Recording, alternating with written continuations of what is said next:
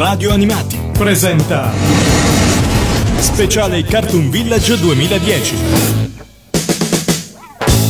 Ho il piacere e l'onore di presentare ai nostri ascoltatori Maura Cenciarelli. Benvenuta Maura. Grazie, il piacere è tutto mio e ben trovati a voi. Dunque, tu ah, sei qui il- al Cartoon Village in doppia veste, quella di doppiatrice, ma anche, cosa che a noi interessa ancora di più, come eh, bambina del coro dei nostri figli di Nora Orlandi.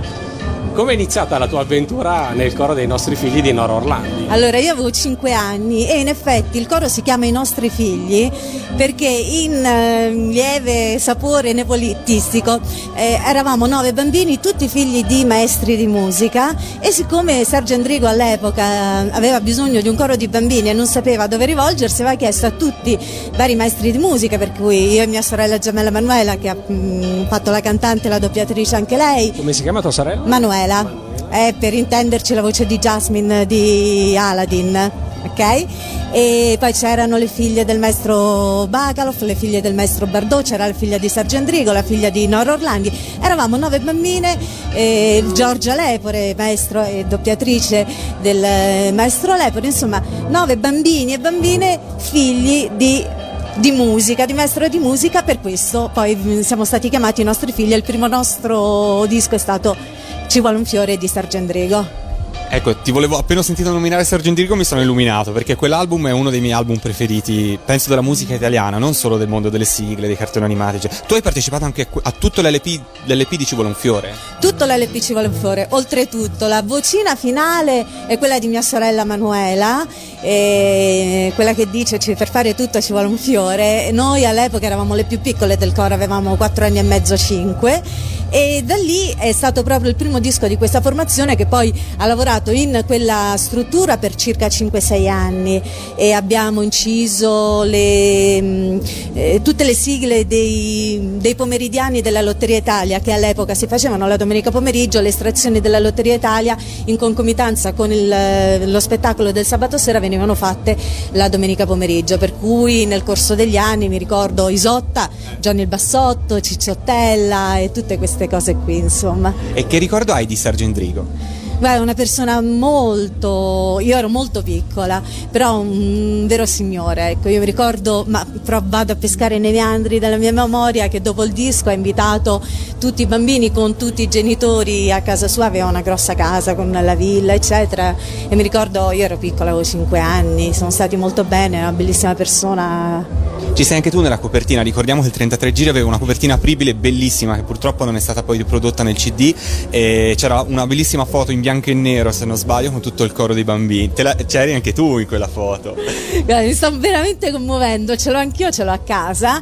Ehm, io dovrei essere mm, in basso a sinistra, se vedi due con le facce uguali, un po' vestite da maschietto, siamo io e Tu mia sorella sorella. Manuela. no? Sì.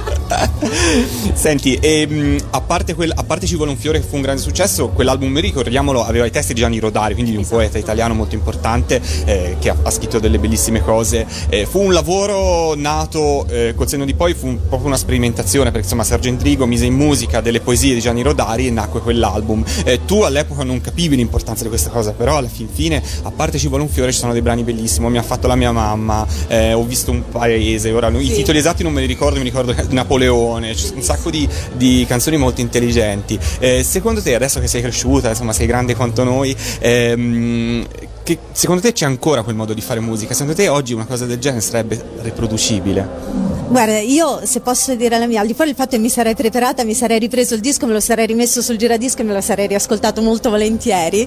E, mm, io trovo che quel disco sia stato una cosa molto particolare perché adesso io mi ricordo eh, che oltre al disco ogni canzone aveva un foglio dove c'erano le parole scritte in alto e tutto un foglio bianco dove i bambini potevano disegnare e tutto il disco, quello mio, siccome poi dopo l'incisione è stato regalato ai bambini, ci sono i disegni di quando io ero piccola e che, mm, che parlavano della canzone, per cui era un progetto molto complesso, c'era un approccio uditivo, c'era un approccio molto divertito e c'era un approccio ludico che poteva essere il disegno che poi si poteva anche interpretare. Mm, Forse divento nostalgica, forse perché poi mi appartiene, no? quando poi si parla del proprio passato sembra che sia più importante rispetto a quello degli altri. Eh, c'è un modo diverso di approcciare l'educazione infantile o giovanile adesso, è tutto molto veloce, è tutto molto immediato, è difficile vedere genitori, non vorrei essere insomma eh, ricoprire un ruolo, un ruolo che non mi spetta, è difficile trovare genitori che stiano spesso insieme con i figli, che gli aiutino a fare i compiti e cose di questo genere. Io penso che tutto quello che passi eh, in televisione, radio, eccetera, debba essere fatto per essere condiviso dai grandi e dai bambini. Se adesso c'è io questo non lo so, però è Beh, bello vedere dic- le cose insieme. Se mio parere, secondo me, voi siete stati dei bambini che interpretavano dei bambini. Non siete dei bambini di io canto, ci vuole una canzone, senza niente togliere a quelle trasmissioni, però eravate voi stessi, insomma, interpretavate quello che era la vostra età. Andiamo al mondo delle sigle, hai citato prima una carrellata di grandissimi successi, perché Cicciottella, Isotta, sono stati dei successi grandissimi. Tu cosa ricordi di quelle esperienze in studio? Avete lavorato a fianco di Pippo Franco, Loretta Goggi, oppure avete registrato sessioni separate, non le avete mai visti? No, no, noi mh, di solito quando incidevamo poi c'era sempre qualcuno di loro con noi. E, mh, tant'è vero che poi in tutto questo noi abbiamo fatto anche un'esperienza molto bella come coro ai nostri figli, partecipammo nel 72-73 ad un Sanremo con eh, i ricchi e poveri a proposito appunto di dischi che sono indirizzati ai bambini ma mh, che prendono spunto invece da cose importanti. I ricchi e poveri all'epoca, all'epoca fecero un disco eh, tratto dai musicanti per cui si chiamava La fattoria degli animali e a Sanremo portarono due pezzi di quell'album ed era diciamo un album per bambini perché c'era un coro di bambini Miau miau. e, e io bao cocco de miau esattamente E c'era anche Giorgia Lepore, se e non c'era sbaglio. anche Giorgio faceva la parte solista in internet credo che ci sia anche un video, un video, c'è, c'è, c'è. Tra l'altro è uscita recentemente ristampata in una raccolta dei ricchi e poveri, finalmente, perché quell'album lì non era mai uscito, quindi eh, siamo contenti che insomma un gruppo importante, perché ricchi e poveri negli anni 70 erano un gruppo molto molto eh, molto bravo tuttora, ma insomma prima di trovare successi diversi, diciamo, si occuparono di cose molto particolari. Poi erano ancora in quattro, insomma c'era un bel, eh, un bel entourage e soprattutto in quel periodo di Sanremo noi siamo stati su tre o quattro giorni perché non c'era il Sanremo quello grosso di otto serate eccetera, si faceva una serata al Casino che andava via radio, una serata al Teatro Ariston che poi veniva passata in televisione, noi stavamo sempre con eh, i ricchi e poveri durante le prove, stavamo sempre insieme. Emozionata immagino sul palco. Guarda, ti posso dire, noi eh, eravamo molto bambini, ma eravamo estremamente professionali, cioè ci insegnavano che si giocava nel momento in cui si doveva giocare. Quando si entrava in sala di registrazione si cantava, si era seri, mm, si stava in silenzio quando si diceva si registra e quando stavamo sul palco certo c'era una grossa emozione, tremavano le gambe, ma noi dovevamo essere eh, bravi perché eravamo dei piccoli bambini, non eravamo dei bambini grandi, però avevamo dei bambini che sapevamo che in quel momento dovevamo essere bravi e responsabili. E poi tante esperienze nel mondo delle sigle, perché poi i nostri figli hanno realizzato tante sigle. Tu ti ricordi quali sigle hai realizzato, di cartoni animati in questo caso? Guarda, io so da curriculum, perché poi andiamo veramente tanto tanto indietro nel tempo e ci dovrebbe essere anche un bel Sebastien fatto da noi. Mi ricordo molto bene invece quando abbiamo inciso la Femaga e abbiamo inciso anche una sigla di Furia, che non fu la prima sigla di Furia di Mal, eh, ma fu un altro, eh, Mal sempre. sempre con Mal. Furia soldato quindi. Esatto, e Mal all'epoca tirò fuori sul successo di Furia, tirò fuori un album dedicato ai bambini con un'altra canzone che doveva essere fa- appunto Furia Soldato e altre canzoni per bambini. Mi ricordo che c'era questo LP rosa con la fotografia di Furia in bianco e nero. Esatto, esatto, con molte canzoni dedicate a Furia e Furia Soldato che fu un'altra sigla. Esatto. Tu ti ricordi la vostra canzone in tv proprio? Eh, Sì, che dovrei, però siccome ti giuro in questo momento me, l'hai fatto venire in mente te perché non ci pensavo da anni, allora sì, è probabile di sì. Però non vorrei dare delle, delle idee sbagliate, ok? Ah, e com'era invece il rapporto vostro con Nora Orlandi? Guarda, Nora era una.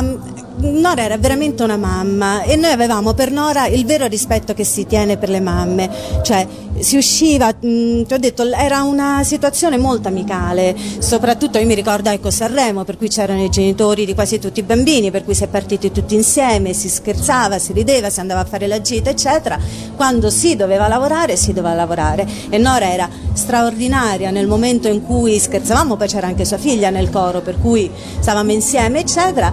E severa come era giusto che fosse nel momento in cui si doveva lavorare, anche perché guarda non è una questione, se tu devi far, ehm, devi dare un prodotto e noi comunque eravamo un prodotto, eravamo un coro di bambini, devi dare un prodotto che, che, è quello e lo devi dare con un certo valore e per avere un certo valore devi essere anche qualche volta un po' severo. Ma quindi il gruppo ci dicevi è nato uh, per il disco di Sergio Endrigo, sì. poi però l'esperienza è continuata. E poi è Voi continuata. bambini come avete accolto questa continuazione? Eravate contenti eh, di continuare oppure pensavate che Guarda, bastare il primo disco. Io ti dico, eh, i miei genitori non mi hanno mai costretto a fare niente, anzi ti dirò che qualche volta ci sono state delle cose eh, per le quali abbiamo dovuto lavorare di sera e mio padre, soprattutto papà perché era musicista e sapeva perfettamente quali erano i ritmi di una sala di incisione, tendeva sempre a dire no, non voglio che le bambine lavorino eccetera e magari mm, dovevo andare io a dire guarda che io a me piacerebbe fare questa cosa